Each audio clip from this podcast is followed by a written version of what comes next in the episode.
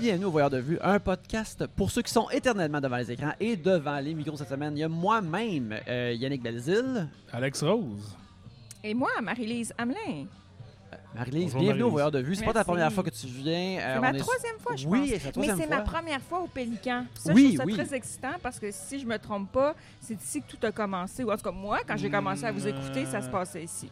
Au McLean, est-ce que ça a commencé? Non? Ça a commencé, euh, je pense que la première fois qu'on a enregistré, c'était au, euh, à la brasserie Laurier. Parce que je me rappelle ah, qu'on ouais. a enregistré Bumblebee, là, mais avant, le, le, le, avant qu'on s'enregistre, on faisait essentiellement les voyeurs de vue sans, en, sans micro. Au McLean. Au McLean. Okay, c'est vrai okay. qu'à la brasserie Laurier, la brasserie Laurier, c'était, c'était caverneux. Et la fois qu'on a enregistré, on était tout seul dans le bar, puis là, il y a une gang de flots qui sont rentrés. Se sont mis tout de suite à côté de nous autres, dans ah. la caverneuse euh, brasserie là, ou tavernerie, whatever, qui est maintenant décédée. Je pense pas que ça va revenir. Non, ça va ça pas partir pour la gloire. C'est encore fermé. Euh, puis, en tout cas, les, ouais. les, les euh, R I P euh, brasserie Laurier. Mais oui, le Pélican, c'est, encore, c'est, c'est rentré tôt dans la patente quand même. Mais, mm-hmm. euh... Pour moi, c'est mythique, en tout cas, dans ma tête. Euh, OK, ben on va commencer avec les nouvelles de la semaine. Euh, un petit segment qu'on rappelle maintenant, B N N, des nouvelles de Ben Affleck. Euh, la seule nouvelle importante de Ben Affleck, oui. c'est, euh, c'est arrivé, euh, Alex, j'imagine que tu l'as peut-être vu à la fête des pères. À la fête des pères, effectivement. Oui, euh, Jennifer Lopez a euh, posté une photo vraiment trop chaude, trop zadie de Ben Affleck, que c'est comme juste elle qui a pu prendre, puis que lui ouais, qui a posé ouais. pour. Et euh, elle a juste posé ça sur son Instagram, « Bonne fête des pères à tous ». Pour citer, euh, pour citer Trana Wintour, elle dit, qui disait euh, J-Lo, elle a juste posté ça pour montrer qu'elle sort avec un gars super hot, l- légèrement déprimé, qui probablement euh, la comble sexuellement dans la couchette. Uh, more power to her. Il a Et... l'air triste encore. Juste pour la photo, il est, c'est ça, il est probablement nu, mais on voit pas. Euh, ouais. son, ça arrête juste avant euh, son pubis. Il est plus cote puis moins euh, viandeux qu'il était récemment. Là, ouais, oui. Le... Puis euh, il a l'air triste. Il a l'air, l'air triste, triste d'être tout nu. Mais regarde, euh, euh, toujours pas de hypnotique en sol canadien, mais non, Jennifer Lopez nous garde bien nourris en, en, en contenu Ben Affleck. On est très contents, on la remercie. Une autre belle chose qu'elle a faite pour nous.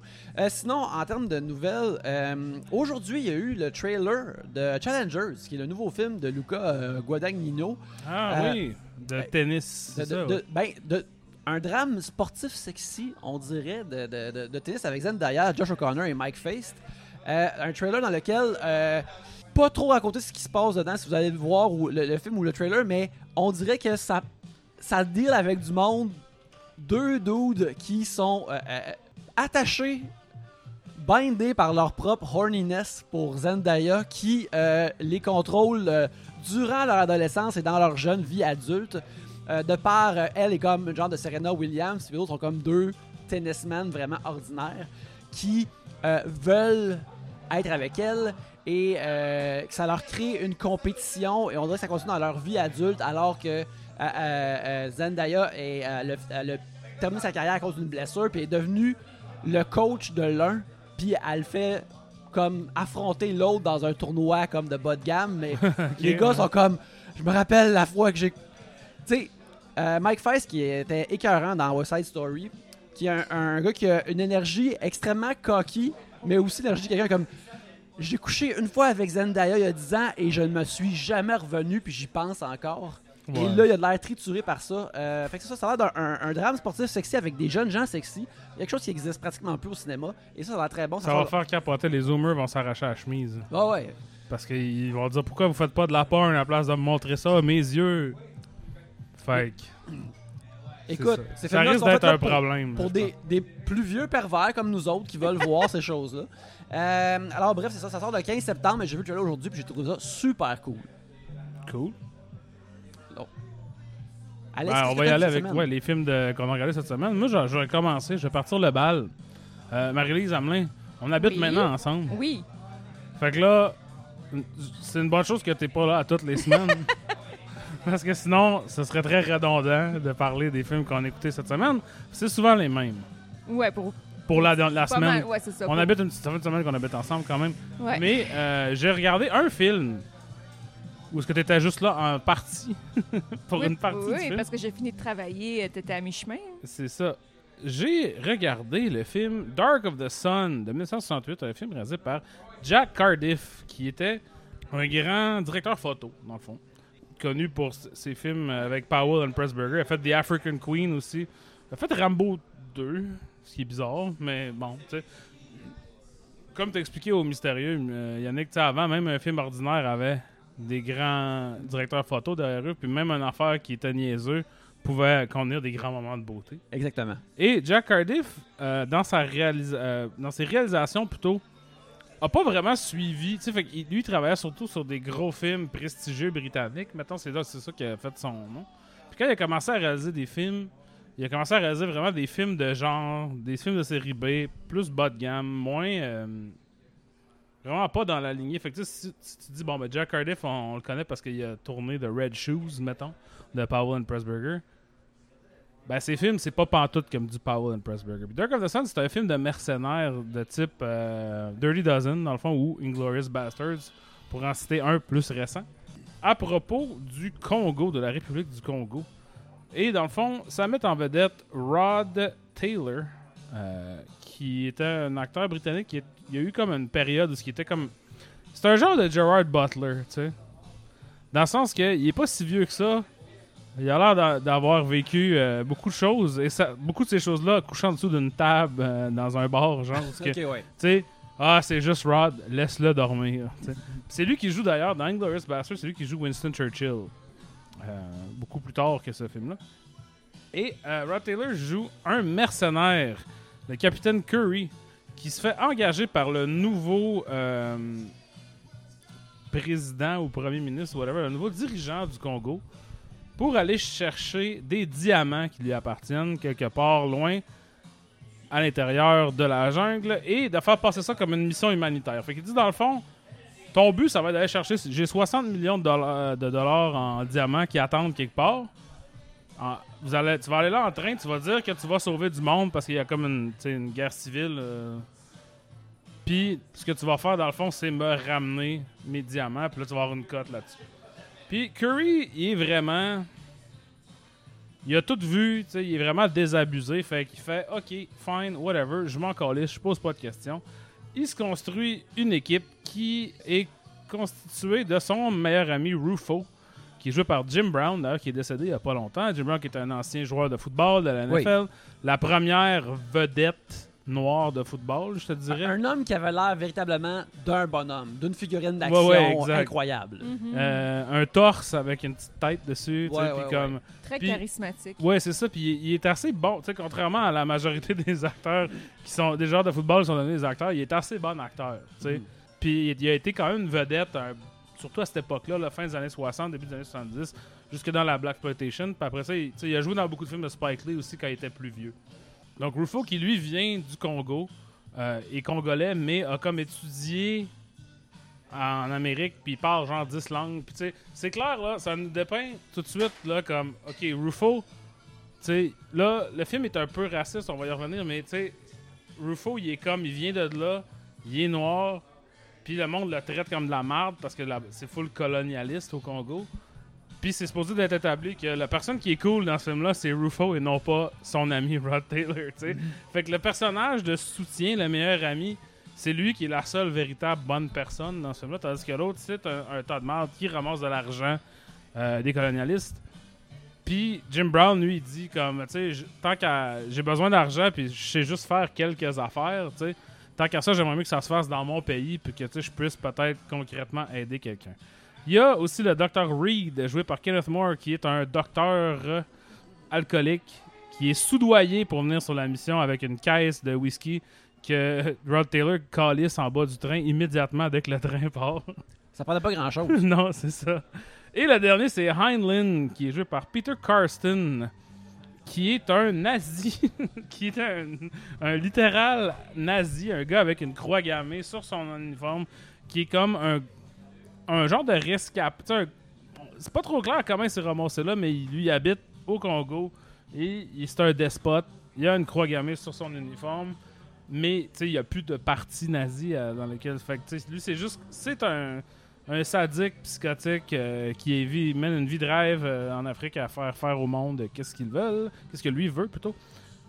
Et euh, c'est ça, donc ces gens-là s'en vont en train pour aller chercher les diamants et ça va très, très, très mal. Yannick, je vais te montrer la pochette du film qui est sur le box. Je veux que tu la décrives pour moi.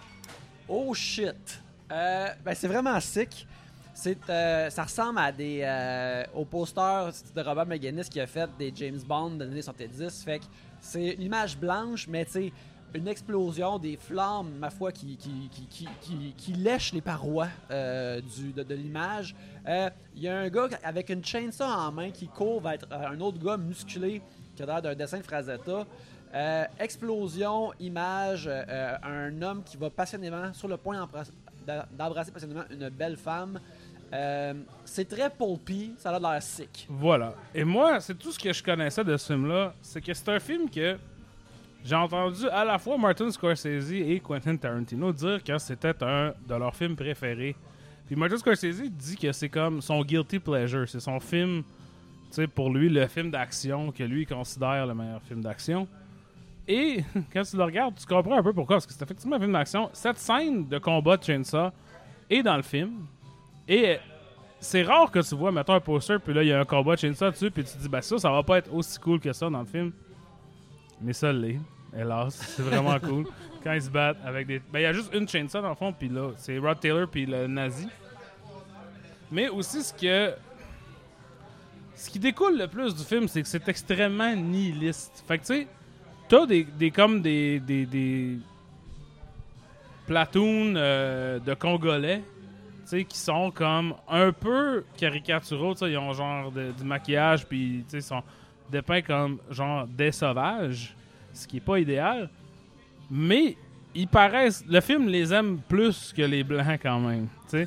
Et quand ça commence à péter dans ce film-là, ça pète en estime. Marilyse, pourrais-tu nous expliquer, nous décrire un peu, si tu te souviens, qu'est-ce qui est arrivé quand t'es rentré dans la pièce? Je suis arrivée au moment où euh, il se passe, je comprenais pas trop, je comprends encore pas trop. C'est très batté comme film, là. C'est extrêmement violent, extrêmement divertissant. J'ai beaucoup aimé, mais j'ai pas tout compris.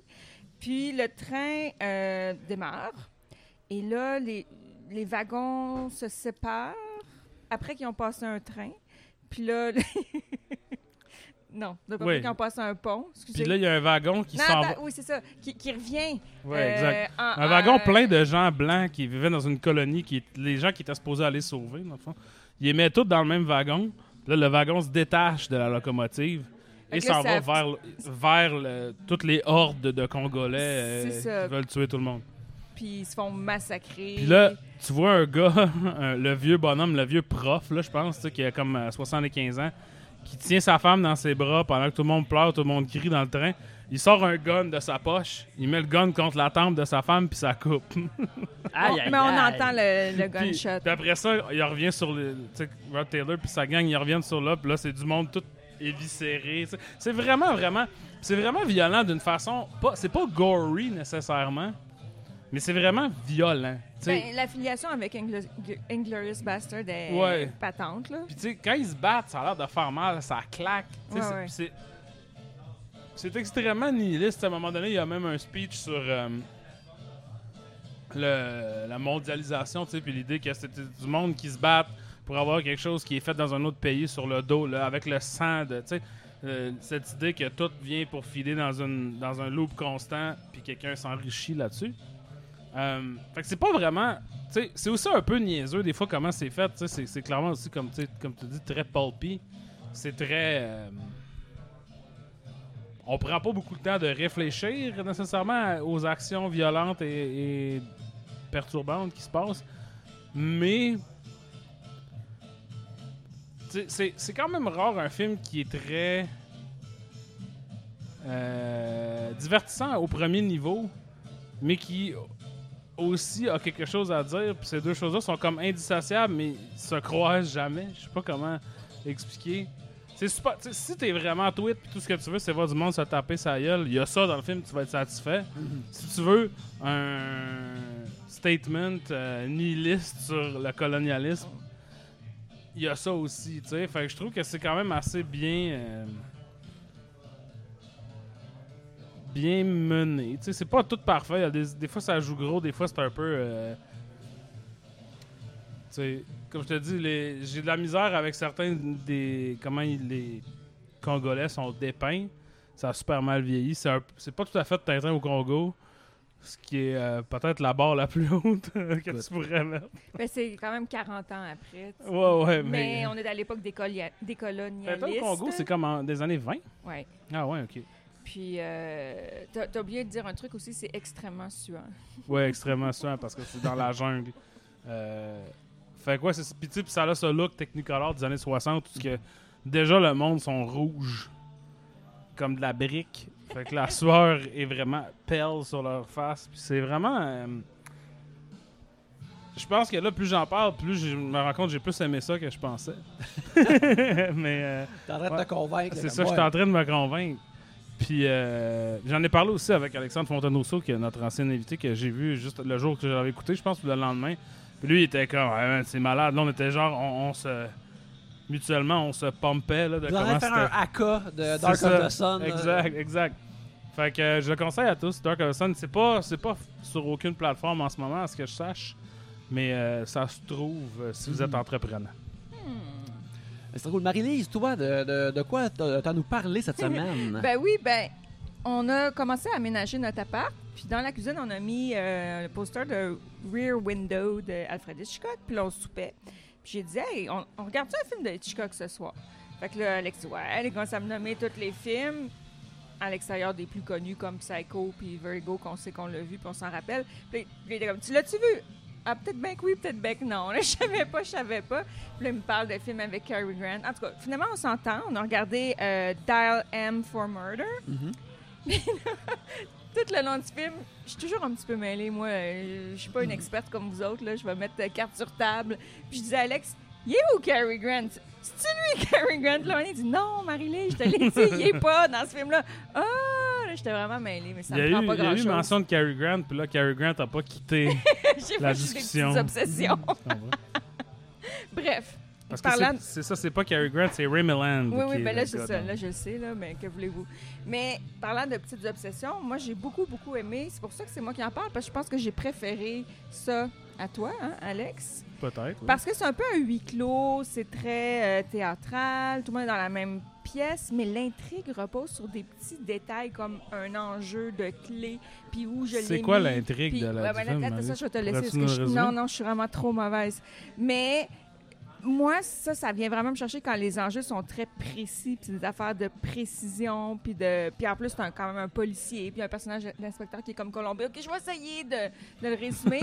C'est un mari qui veut tuer sa femme riche, qui est infidèle avec leur meilleur ami, puis qui embauche un ancien collègue de, du collège euh, pour... pour euh, il fait chanter pour euh, qu'il commette le meurtre. Puis euh, c'est extrêmement technique, le scénario du meurtre, puis comment il veut pas se faire pogner par la police. Puis là, on spoil-tu ou on spoil pas? Non, on va pas spoiler, mais... Mais c'est vraiment... Moi, j'ai ça, des tensions insoutenables sur des petits détails de où est-ce qu'il a mis la crise de clé. Fait que j'étais vraiment servie avec ce film-là. C'est ça. Je pense que ça vient d'une pièce de théâtre. Ouais, je pense que oui. Puis tu sais, puis ça, c'est comme un, un concept de pièce de théâtre que, tu sais, là, maintenant, on n'irait pas au théâtre pour ça, mais c'était vraiment... Tu sais, j'avais parlé de See... Je pense que c'est quand t'étais là la dernière fois, d'ailleurs, j'avais parlé de See How They Run avec euh, Sam Rockwell et Saoirse Ronan. Ouais, ouais. Puis ça, c'est basé sur la... une pièce qui est basée sur Agatha Christie. Tu sais, comme... À l'intérieur du film, les gens jouent dans une pièce sur Agatha Christie. C'est quelque chose qui est vraiment, tu sais, comme un... ce qu'on appelle un drawing room mystery, mm-hmm, en anglais. Où est-ce que c'est quasiment comme un exercice de problem solving. Tu sais, comme, il y avait ça dans le journal. Tu sais, je me souviens, mettons, dans Les Débrouillards ou dans le journal, quand j'étais kid, il y avait ça des petits mystères, là, tu sais, comme euh, X a tué Y avec tel couteau, mais le couteau était là-bas, ben, puis là, fallait comme que tu le. Ben, c'est comme dans Clou. Ouais, essentiellement, mais tu sais, c'était. Clou, c'est comme. Il n'y a pas d'histoire en tant que telle, là, tu sais, dans le sens qu'il n'y a pas. Mais. Euh, c'est ça, c'est vraiment mécanique, en fait, je te ouais. dirais, comme scénario. C'est ça qui est venu par me gosser, parce que moi, j'ai ça quand il y a deux personnages qui s'assoient puis qui s'expliquent des affaires.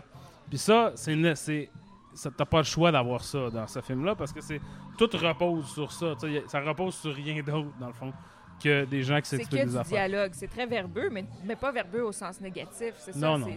c'est super intéressant, puis c'est clever. Moi, j'ai vraiment aimé ça. C'est pour ça que, tu sais, comme Hitchcock, il est bon dans ce genre d'affaires-là, mais aussi, tu sais, c'est un réalisateur visuel. Mm-hmm. Puis ça, ça en, en demande peu, je pense, quand même, au niveau visuel. Fait que, tu sais, c'est, c'est, c'est le fun. J'ai pas, pas aimé ça. J'ai trouvé ça divertissant, tout ça, mais je trouve, je trouve que c'est pas transcendant. C'est très, là, tu sais, euh, c'est très un produit commercial de son époque. Ce qui est pas, ce qui est pas mauvais du tout, là, ce qui est une bonne chose, mais on voyait un peu les cordes. Mais c'est vrai que, tu sais, comme dans, à ce niveau-là de Hitchcock, c'est très efficace. Mais c'est ça, ça reste une bonne vue. Tu sais, tu t'ennuieras pas. Donc, euh, moi, je le recommande pour les amateurs de, de meurtriers mystères. Et de... Il est sur Tubi, d'ailleurs. Et, oui, on l'avait pris sur Tubi. Ah, oui. Ouais. Oui, il y a une couple de Hitchcock sur euh, Tubi. Il y a aussi Notorious, que je, je veux écouter à un moment donné. Vu que j'ai, vu que j'ai revu Mission Impossible deux récemment, je me suis dit, faudrait que je voie l'original. Euh, euh, mais je suis comme tout... Des fois, je vais écouter des films classés sur Tubi, mais maintenant, je suis comme, ah, il va-tu être en, en condition vraiment laide? Ça l'arrive des fois. T'sais, ouais. des, des fois, c'est... Pas, des fois, il y a des affaires inespérées sur Tubi qui sont vraiment clean. Des pis... quatre K, des scans, genre d'une affaire par rapport Grindhouse. Mm-hmm. Tu le mets, puis c'est comme si tu avais acheté le Blu-ray. Là. Ouais, c'est un peu une loterie. Hein, mais... mais des fois, tu sais, comme c'est ça. S'il est sur Criterion, puis il est sur Tubi en même temps, ce qui arrive avec certains films... Regardez jamais celui-là sur Tubi. Il y a une raison pourquoi sont, les deux sont là. euh, c'est pas juste parce que t'auras pas de pub. C'est ça. Euh, moi, je vais parler d'un film euh, qui est euh, qui arrive en salle cette semaine et qui euh, est aussi, qui va en, en, en, en wide aux États-Unis. Euh, c'est Asteroid City, euh, le nouveau oui. film de Wes Anderson. Euh, Asteroid City qui, euh, genre, à Los Angeles... Depuis qu'il est sorti vendredi dernier, il a comme fait huit cent mille dollars juste dans Los Angeles. Genre, ça, wow. C'est plus que la majorité des films québécois. Là. Ouais, mais c'est comme le monde en avance, ils vont full pin, puis c'est ouais. sold out. Euh, la, mais la c'est souvent ça, tu sais, les, les films de Wes Anderson ne vont jamais sur trois mille écrans. Tu sais, ils vont jamais. Ils... The Flash n'est pas en danger de se faire tasser par Wes Anderson. Mais... euh, c'est pas. Ouais, The à, à Flash, ce c'est pas un bon exemple. Peut-être. Il y a d'autres choses qui menacent, peut-être. À ce point-ci. Euh, mais c'est ça. Asteroid City est écrit et réalisé par Wes Anderson. Ça m'en vedette euh, Jason Schwartzman, euh, Scott Johansson, Maya Hawke, Steve Carell, Bryan Cranston. Euh, euh, euh, pas Tom Hanks, d'ailleurs. Euh, Tom Hanks est dedans aussi. Il y a, il y a, il y a, il y a vingt-cinq personnes dans. Euh, ouais, dans, c'est dans un film de Wes Anderson. De, de Wes Anderson. Incluant les, les caméos. Euh... Oui, des caméos, des gens qui apparaissent pour eux. Comme si, dans le fond, Steve Carell est essentiellement un caméo dans, euh, là-dedans. Là. Euh, puis ça se passe dans le désert américain de dix-neuf cent cinquante-cinq. On, il y a une convention de jeunes prodiges scientifiques et d'astronomes am- amateurs qui euh, sont là, qui viennent pour un événement, justement, de regarder les étoiles. Et puis, euh, leur euh, périple est, est interrompu par un événement d'ampleur cosmique. Ils voient un ovni, un vaisseau extraterrestre qui arrête là.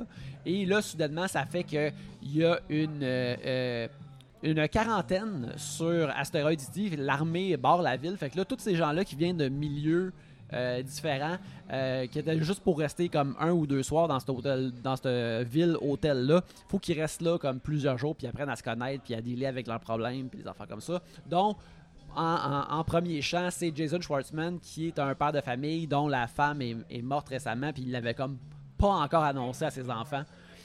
Puis là, il l'a annoncé direct au début. Puis, euh, comme peut-être au début du film.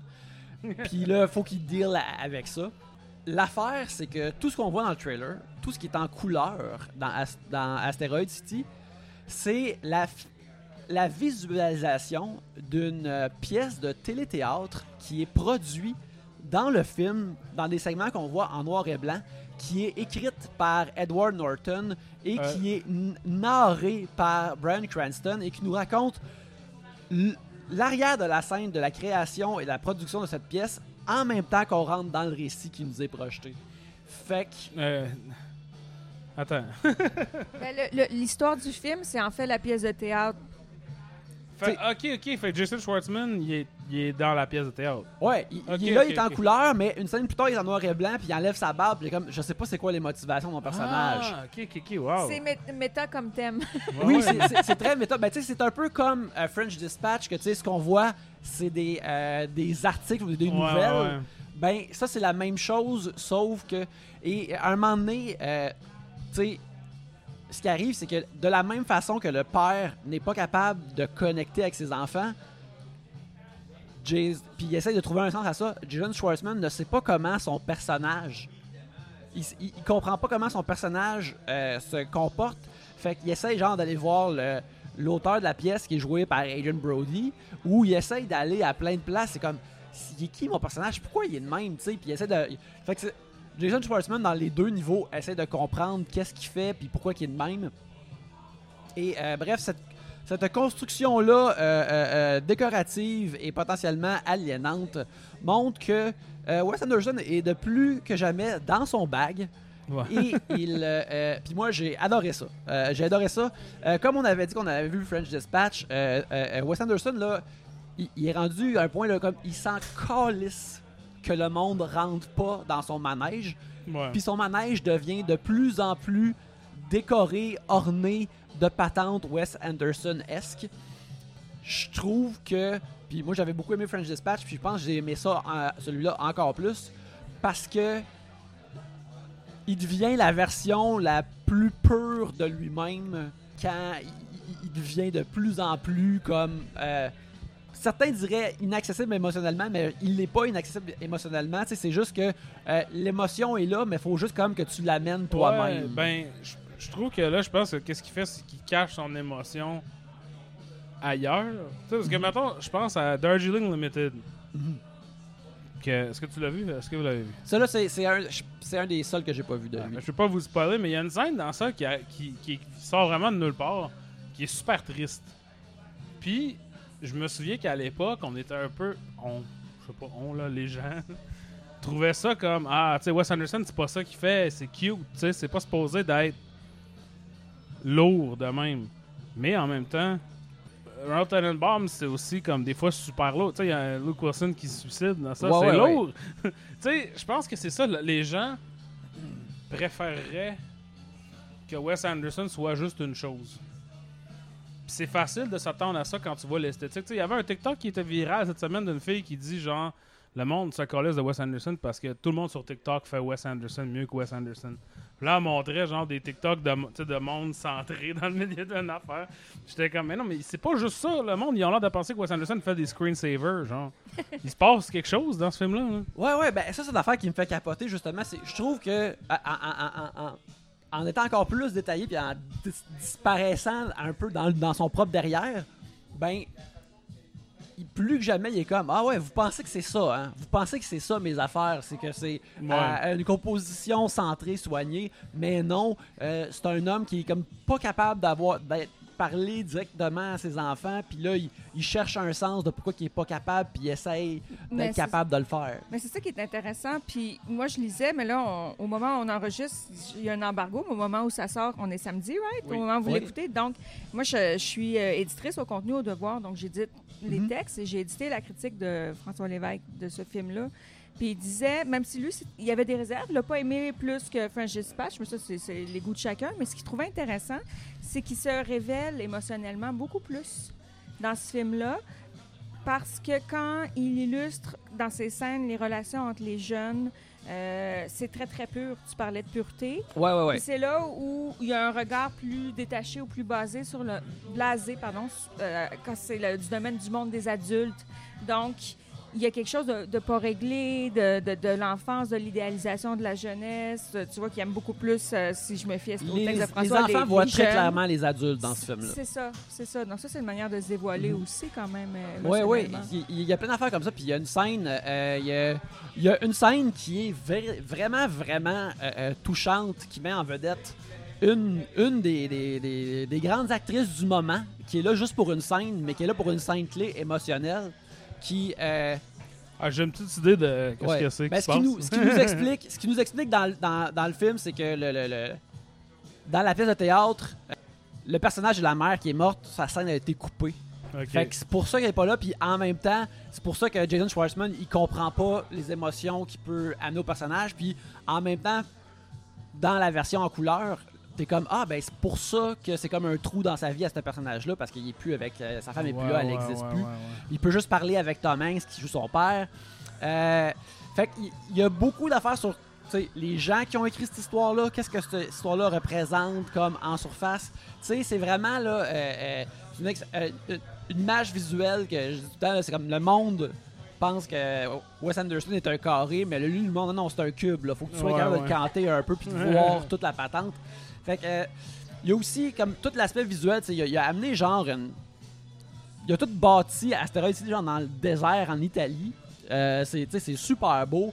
Euh, c'est, de, c'est de la grosse esthétique euh, de Space Age euh, sud-ouest américain des années cinquante. C'est, ça aussi, oh, c'est très pauvre. Ça, c'est mon shit. Ça, c'est très pauvre. Non, ben, tu sais, les, les, les jeunes scientifiques, leur, leur invention, il y en a un qui a un jetpack, il y en a un qui est un genre de rayon laser qui, qui met le laser fait tu sais, des, des trucs comme ça. Vraiment, ça, c'est une esthétique qui me plaît énormément. Fait voir ça, euh, j'ai aussi bien, bien, bien aimé ça. Euh, fait que, ouais, moi, je peux facilement me faire emporter par l'aspect esthétique de quelque chose. Et, euh, puis, fait que je suis tout le temps comme down avec Wes à cause de ça. Mais là, je trouve que, ben, je trouve tout à fait que depuis euh, euh, Budapest Hotel, il est comme, il est vraiment sur un kick de, non, non, c'est. Mes niaiseries, ça a l'air niaiseux, mais c'est comme important aussi. Puis là, il pousse ça encore plus loin, puis euh, euh, mieux que jamais, à mon avis. Là, fait que, euh, bref, euh, euh, recommandez, allez voir ça à Saint-Jean. Euh, euh, fêtez, fêtez le Québec en allant voir euh, euh, Asteroid City. Euh, ben c'est, ouais. c'est de toute beauté. Ben, on va passer au film québécois de la semaine, je crois. C'est temps, j'avais hâte de vous entendre. Ça faisait longtemps qu'on avait collé ça, Marilyse. C'est pour ça que tu es ici un peu. Euh, en fait, c'est semaine. Vraiment pour ça, parce que j'ai pas de cerveau en ce moment, mais je me suis dit, je peux pas manquer ça. C'est Omertà, c'est le moment qu'on attend depuis. On s'est tapé les trois saisons, puis on était plein d'espoir, alors que Omertà, c'est comme la vie, ça fait juste décliner de saison ouais, en saison. Ouais, ouais, c'est ça. Mais il y avait le film au bout. C'était comme la lueur au bout du tunnel, le bonbon, la carotte au bout de mon museau. J'avais out! On parce avait que, out. Quand le out. film est sorti, maintenant moi, je l'ai pas vu parce que je, quand j'ai pas vu l'émission. Ou j'en ai peut-être vu un petit peu quand j'étais flow, en pitonnant, mais j'ai jamais... Fait que je me suis dit, ben, une fois que je vais avoir écouté l'émission au complet, je vais aller regarder le film. Et, laissez-moi vous dire, je regrette en esti d'avoir fait tout ce travail-là pour ce film-là. Mais est-ce que, on va rentrer dans les détails plus, mais est-ce, est-ce qu'il y avait vraiment comme un, un détail, un travail à faire? Parce que j'imagine que c'est pas vraiment connecté. Non, ben c'est ça. C'est ça là, un peu le... le, le, le... C'est pas en tout connecté. Ce que c'est connecté à Omertà comme genre un film de Bruce Lee où est-ce que Bruce Lee est mort puis il a fait, euh, il a tourné huit minutes de footage puis ils ont gossé de quoi avec, là. C'est essentiellement ça. C'est Omertà in name only. Dans le fond, c'est Omertà. Puis la seule affaire qui fait que c'est Omertà, c'est Michel Côté. Parce que tout le reste, c'est, c'est passable. Puis, euh, fait que, tu sais, avoir su ça, j'aurais regardé Omertà il y a longtemps. Puis, j'aurais gardé. Tu sais, j'aurais pas rattaché mon, mon visionnement de la série à cette carotte dorée au bout de. Le problème, c'est que maintenant qu'on a regardé le film, je, me, je m'ennuie, je suis nostalgique de quand on regardait l'émission ouais, de télé. Ouais, effectivement. Fait que votre verdict, c'est la série télé. C'était, c'était, c'était tout de même bien, n'est-ce pas? C'est, je me rappelle... Pas tellement! Non, mais... ça va en descendant aussi. Ça va en descendant. Tu sais, la première saison, c'est la meilleure, mais aussi, c'est pas si bon. T'as comme l'impression, ah, OK, tu sais, ils mettent la table. Là, ça va être mieux dans la deuxième saison. Puis la deuxième ouais. saison, ça mange une claque. Ça n'a plus rapport, vraiment.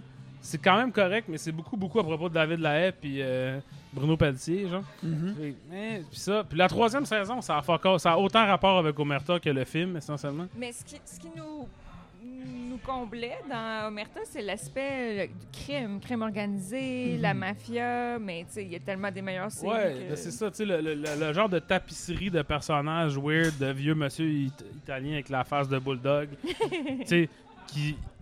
se rencontrent dans des cafés et se crient par la tête. C'est essentiellement juste ça, Omertà, tu sais. Puis tu te dis, bon, ben, un film, tu sais, ça va pouvoir ouvrir les possibilités d'Omertà. En théorie, il y a plein d'affaires que tu sais, un film te permet de faire des choses qu'une série ne te permet pas de faire. Ou pas. Si t'es Luc Dionne, tu peux juste faire pire, plus plate, plus... En tout cas, on va y, ar- on va y arriver, mais il y a des affaires où c'est comme... Je vois que Luc Dionne pense que c'est ça que tu fais au cinéma. Pis c'est, c'est pas ça, là. Ben, genre euh, des scènes euh, de, de dialogue, pas de son, ouais. de la musique. Des scènes de dialogue de deux ou trois minutes où il y a juste de la musique par-dessus, on n'entend pas ce que le monde dise. Comme si c'est genre poétique, mais on s'en calisse. Écoute, euh, Omertà, je pense que c'est La loi du silence, le film, qui s'appelle? Non, Omertà, c'est, le film, c'est juste Omertà, Omertà. Omertà, Omertà, qui est écrit et réalisé par Luc Dionne, qui est le créateur de la série, euh, qui met en vedette... Euh, euh, euh, euh, euh, qui, euh, Patrick Huard, euh, Stéphane Rousseau, euh, Rachel Lefebvre, René Angèle et bien sûr Michel Côté, euh, dans le rôle de euh, Pierre Gauthier, qui est maintenant à la tête d'une entreprise de détectives privés corporatifs. Essentiellement, il travaille pour Satan. Il est devenu Satan euh, lui-même. Il, il était à la tête de des Pinkerton, essentiellement. Ouais, ouais. Puis, euh, il est rappelé par son ancien collègue, maintenant ministère de la Justice, qui, lui, je pense, il devait être dans l'émission. Oui, Michel Dumont, c'était le chef de police. Là, dans... Il est rendu il est sous-ministre. Oui, sous-ministre. Ouais. Sous-ministre. Fait que c'est ça. Euh, qui, c'est, il l'appelle pour euh, participer à une enquête euh, undercover, euh, sous les couvertures. Euh, Pierre envoie une de ses agentes, Sophie, dans une intrigue reliant un agent double de la police, la libération d'un tueur dangereux, euh, la mafia, ainsi que le trafic de lingots d'or. Fait que là, tout ça est relié ensemble dans quelque chose qui... Qui ressemble à Nitro. Qui... Euh, euh, euh, ben, je trouve que c'est chien pour Nitro. Qui... Euh, euh, on dirait veut être du un peu du Michael Mann, mais... Hey boy. Alex, est-ce que cette action a le jus? Non, cette action n'a pas, pas le jus. jus.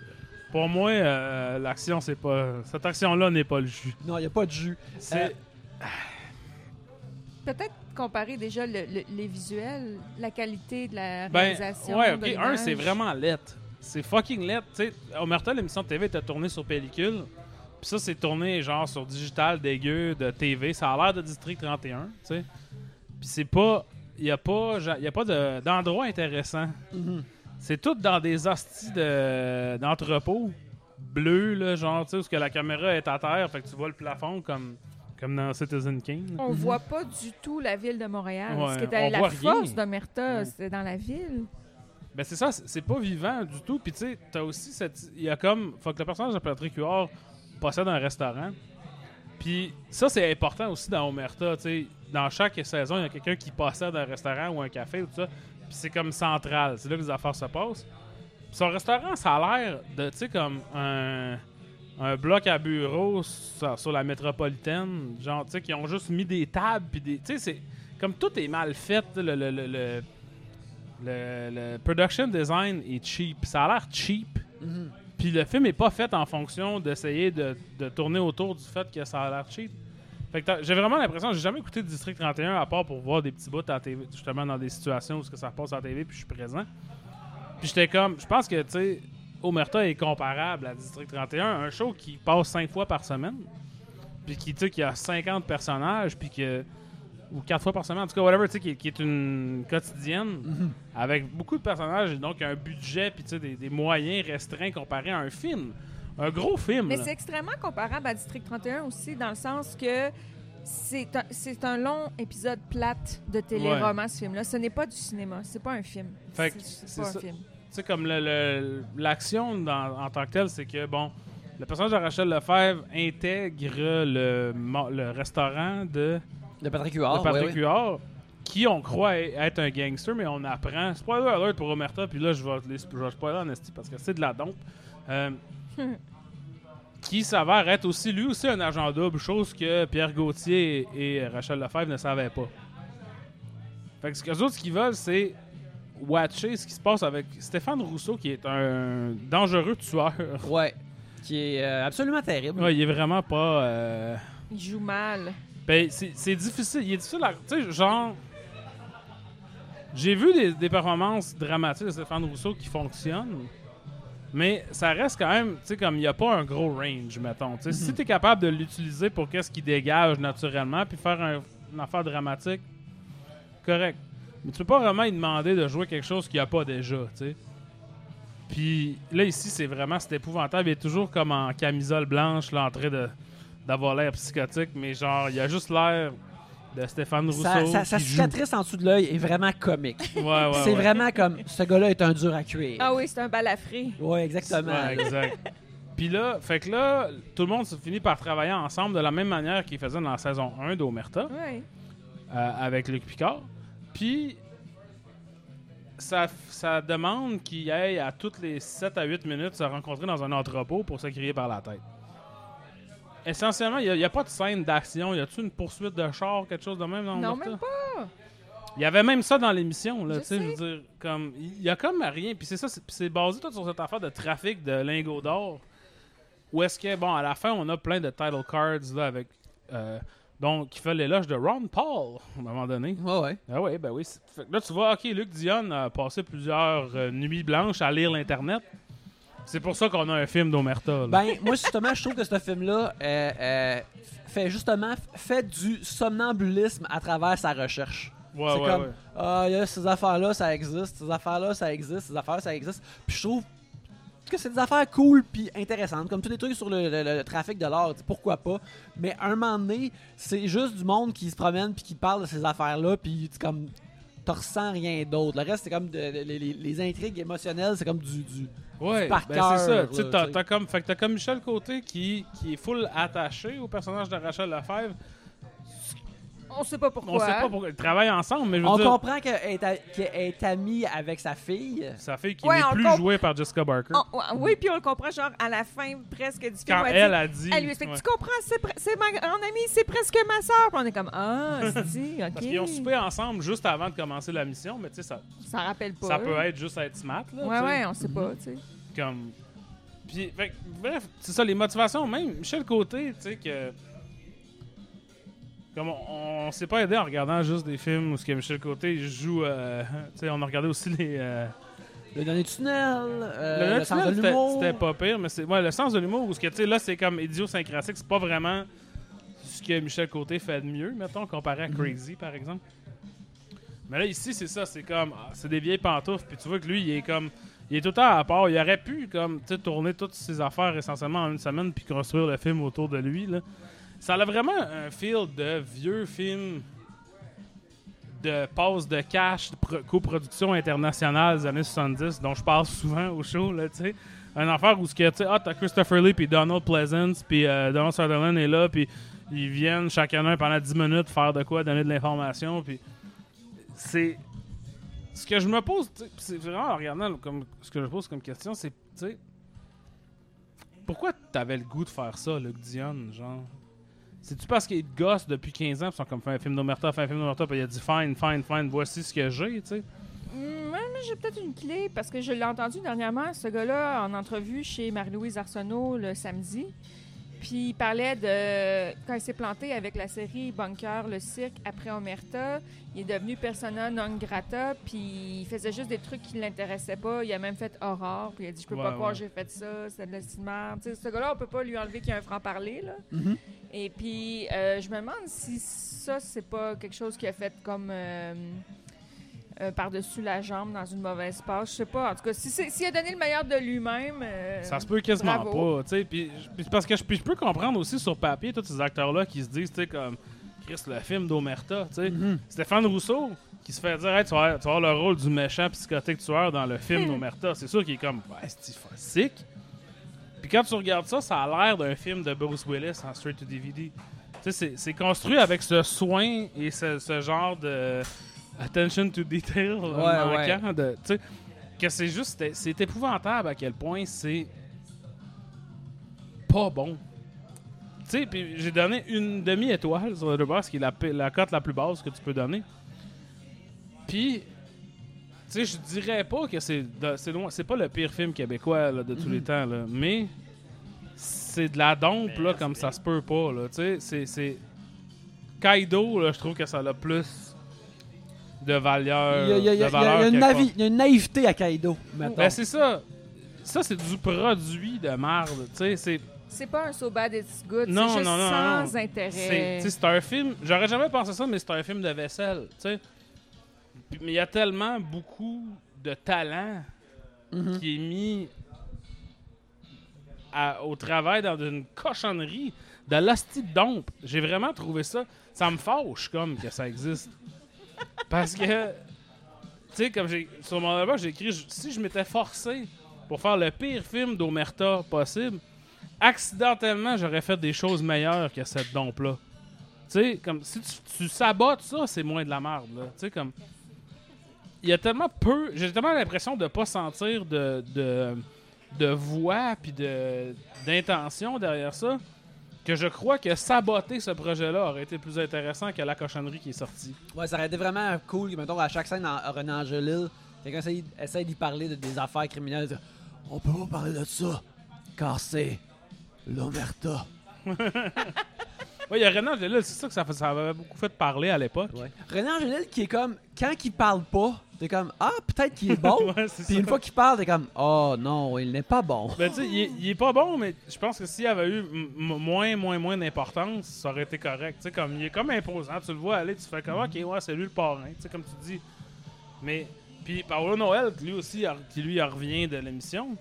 Qui était fucking bon dans l'émission, puis dans le film, il est vraiment pourri. Mais ça, c'est un enjeu de direction d'acteur, ça se peut pas, là. Mais Luc Dionne, il doit bien savoir, si il a écrit les trois autres saisons. Oui, mais c'est pas un réalisateur. Ben, en tout cas. Il a fait Aurore. Ouais, wow. puis, euh... je me souviens de rien d'Aurore, à part que me semble que Yves Jacques explose. J'ai pas vu ça. Il rentre dans un... Tu sais, il cre... il... c'est genre un prêtre, il creuse un trou, il est strappé plein de dynamite, puis il explose dans, la... dans le trou. Ben, regarde, mais... ça, ça a l'air sick. Ça a l'air vraiment cool. Je suis intéressé de ça. Mais oui, t'as peut-être raison, Marilyse, effectivement, que ben, ça doit être... Il y a un problème au niveau de la direction. Puis le seul qui, qui tire son épingle du jeu, je trouve, au niveau du jeu, parce que même Michel Côté, il est mauvais. Il mmh. faut le faire. Là, tout le mmh. monde est mauvais. Ben, sauf... Je l'ai pas trouvé... Euh, moi, j'ai trouvé comme... Il avait l'air d'exister, pour de vrai. Puis on dirait que, euh, on dirait que Pierre Gauthier, il est comme en crise d'être là. Il est comme être en crise d'être dans une nouvelle histoire d'Omertà. C'est quand même, je suis dans ma, ma compagnie privée, là, je suis supposé être avec toi. Là, là, qu'est-ce qui se passe? Ben, tu sais, dans la troisième saison, c'est ça qui arrive. Il arrive à la moitié de la saison, puis là, il est comme intégré dans l'histoire de façon crowbar. Puis là, lui, lui, il a l'air de sentir qu'il est crowbar dans cette histoire-là. Fait qu'il a comme juste pris cette émotion-là, puis il l'a repris, il l'a repassé. Euh, Ah oui, il y avait des scènes que je trouvais qui étaient vraiment poches, Michel Côté. Puis ça m'a rendu triste parce que je l'adore. Puis dans Omertà, la, la série. Euh, il était toujours bon. Il mm-hmm. était toujours, toujours bon. Le seul que, qui est bon, moi, je trouve, dans ce film, c'est euh, votre boy, Patrick Huard. Patrick Huard, il, il est très bon là-dedans. Pas, sauf pas le film, sauf son cul. Je trouve que... Ouais, ben, il n'y a pas grand-chose à faire pendant vraiment longtemps. C'est ça le problème, là. Mais c'est ça, il, il, il, son, son personnage est, de façon logique, vraiment souvent choqué, puis il fait bien ça. Puis voir ça, je suis comme... Ah ouais, tu sais, comme... Euh, euh, tu sais, Filière treize, c'est terrible. Mais je suis comme, ah, une meilleure ouais. version de Filière treize, ça aurait pu être un peu... Il aurait pu être, mettons, dans ce ton-là tout le long, là. Tu sais, c'est... Ouais, j'ai, ouais. J'ai, j'ai, j'étais content qu'il était là, malgré que... Regarde, ça fait mieux, t'es comme en deux mille douze, deux mille onze. deux mille onze, ouais. Pas si longtemps que ça. J'ai l'impression que ses cheveux étaient colorés euh, d'une ouais, façon j'ai... un petit peu trop foncée euh, ouais, pour l'époque. J'ai dit ça aussi, Marilyse a dit, ah, ben, il a bien rendu, euh, tu sais, les cheveux blancs. Patrick Huard, j'ai dit pas mal sûr qu'il y avait les cheveux blancs dans ce temps-là aussi. Ouais, ouais, il y avait comme... que, je me rappelle... Tu sais... Tu sais, comme quand le, tu vois le poil d'un castor qui est mouillé, il est comme brillant, mais comme plus noir que noir. Ouais, ouais, ben, puis il, il est comme, selon comment la, la lumière le, frappe le poil, des fois, il est noir-noir, puis il est roux. Comme Alec Baldwin, il est de même aussi. Alec Baldwin, tu sais, des fois, il a, il a l'air d'avoir les cheveux noirs, ouais. Puis des fois, il a l'air roux. Mais comment ça, c'est, c'est, ça, c'est la teinture. C'est dans les films d'Hitchcock aussi, les deux bonhommes, là, dans, ouais, ouais, ouais. Euh, dans M for Murder, ils sont clairement peints aussi, là. Fait que, euh, mais c'est ça, lui, il, il, euh, il est vraiment bien, il, sort, il s'en sort bien, puis euh, à la fin, quand il se sauve, euh, puis qu'il va dans une banque, il, il, il, il est déguisé en Guillaume Lepage, euh, ce qui est vraiment, mais avec les cheveux léchés par en arrière, je suis comme, je voyais ça quasiment comme un call-out à Guillaume Lepage, comme s'il y avait un beef avec. euh, on a aussi euh, Rachel Lefebvre, qui n'est pas très bonne. Non, effectivement. Euh, parce que moi, je, je l'ai pas comme... Elle a pas l'air d'une femme tough qui fait ce job-là. Non, puis en plus, elle est mauvaise, tu sais. Ouais, ouais. C'est ça, ça c'est l'autre affaire, ça c'est l'affaire Luc Dionne de la patente. Il y a un personnage féminin, c'est elle, tweet. elle est vraiment tweet, elle fuck up all the time, elle se fait bardasser, éventuellement, spoiler alert, elle se fait tuer, puis c'est comme... Puis le film est un peu comme, ben écoute, elle a un peu couru après, les amis, regardez comment elle était mauvaise à être une police. Là, c'est comme... Pourquoi avez-vous engagé cette police clairement mauvaise pour faire ce job-là d'abord? Mm-hmm. Qu'est-ce qui se passe, ça? Genre... Ben, c'est dans... l'idée aussi qu'elle est très jolie, donc elle pourrait pas être bonne, j'imagine, dans la tête du, du writer. Ah, peut-être, ouais. C'est, ça, ben, c'est ben, un petit peu euh, misogynie internalisée. Puis elle est aussi le même personnage que Sophie Lorrain dans les autres. T'sais. Ouais, attends mon amour avec David Lahaye, hein, si je ne m'abuse. Ouais. J'avais vu des épisodes dans le temps, puis c'était ça. Là. Fallait qu'elle aille undercover, avec, mais là, tombe avec en amour pour de vrai. Là. Dans, le, ouais, ça, dans le premier, elle est comme junkie, puis dans le deux, elle est undercover. Ben, une, une, une transition qui arrive souvent. Ouais. Mais tu vois qu'il n'a pas vraiment forcé son personnage, c'est juste Sophie Lorrain, mais... C'est juste la fille qui couche avec le, le méchant parce que, évidemment, aussi, il faut, faut que aussi, les filles couchent. Hein? Leur, leur scène, justement, quand on est ensemble, on peut pas dire que la chimie nous ouais. faisait exploser à la maison. Pas de la grosse chimie là-dessus. Et puis, puis aussi, à un moment donné, dans ces scènes-là, il se donne comme un petit accent, Stéphane Rousseau, là. Je sais pas clair, il prononce ben, ça pas bien. Ça s'appelle Sam Cohen. Oui, c'est ça, mais il essayait quelque chose. C'est un juif du, de, de l'ouest de l'île. Il essayait de faire un accent, ouais. mais ça sort pas comme fou. Hein. Puis elle, elle, ben, elle a un accent normal aussi, mais tu sais, mais elle a pas, son personnage n'est pas supposé être anglophone non plus, me semble. Fait que là, c'est comme... Ouais, j'étais comme, moi, j'aurais juste fait que son, que son personnage est anglophone, fait que des, elle a des bribes d'anglais, ça peut bien changer son français. Là, ouais, on ouais, dirait, ouais. tu sais, c'est ça, on dirait qu'il y a tellement d'affaires qui ont été comme décidées sur le tas. Comme s'il était, par exemple, en Bulgarie en train de faire un film avec un homme qui est en train de perdre la cognition rapidement, puis qu'il faut faire des décisions parce que ça se peut qu'il soit pas capable de se rappeler de son texte mm-hmm. bientôt. Par exemple, mettons. C'est pas ça, tu sais, c'est comme c'était attendu, cette affaire-là. Il y a des, il y a plusieurs A-listers québécois là-dedans. Il y en a au moins trois, tu sais. Mm-hmm. Puis t'es en train de me dire que c'est ça le mieux que tu pouvais faire, Luc Dionne. Que c'est ça, là, genre...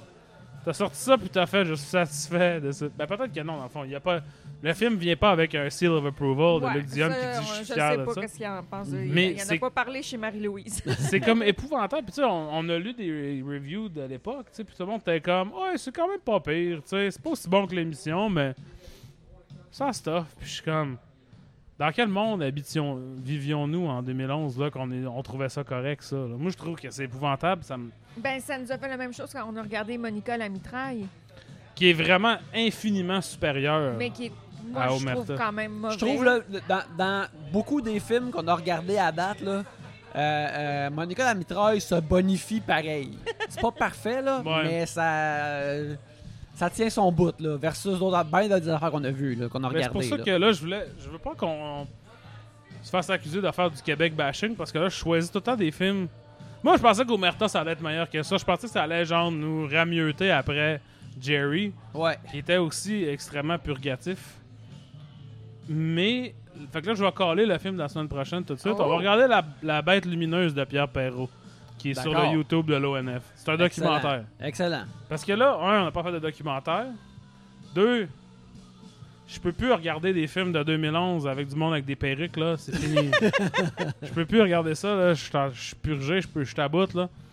Euh, fait que c'est ça. La Bête Lumineuse la semaine prochaine. Puis Omertà, préférablement, je repense plus jamais de ma vie. Ah, c'est un chapitre douloureux qu'on doit clore. Écoute, euh, moi, si je pourrais dire une affaire positive sur le film, c'est que le genre d'armoire secrète dans le plancher de Patrick Huard où il fallait qu'il visse les poignets pour ouvrir ou il ouais, cache ouais. son argent, c'est comme... Ça, c'est une bonne cachette. C'est cool. Ben, c'est une pas pire cachette, sauf que c'est dans une pièce entourée de vitres. Ouais. Tu sais, que n'importe qui qui passe dans la rue le voit en train de dévisser son plancher. ouais. D'ailleurs, la maison qui ressemble beaucoup à la maison dans J'en suis. De la maison de Roy Dupuis dans J'en suis avait l'air de ça aussi. Une maison Parce que la, la maison de Patrick Huard, c'est la maison là, euh, sur Colonial. On a déjà parlé de tout ça. Allez écouter l'épisode de J'en suis. Un autre film supérieur avec Ouais, un autre Huard. film aussi Mais qui ça... euh, euh, s'en sort tout de même bien Écoute, avec le contraste. Il y a un an, tu m'aurais dit « J'en suis, c'est vraiment meilleur que Omertà, le film ». J'aurais dit « Ben non ». En fait, pourquoi tu me parles? Je travaille pour le gouvernement des films. Je, peux, je te confirme que non. Puis là, maintenant, je sais plus qu'est-ce qui se passe. Je sais plus, c'est l'anarchie. Ouais.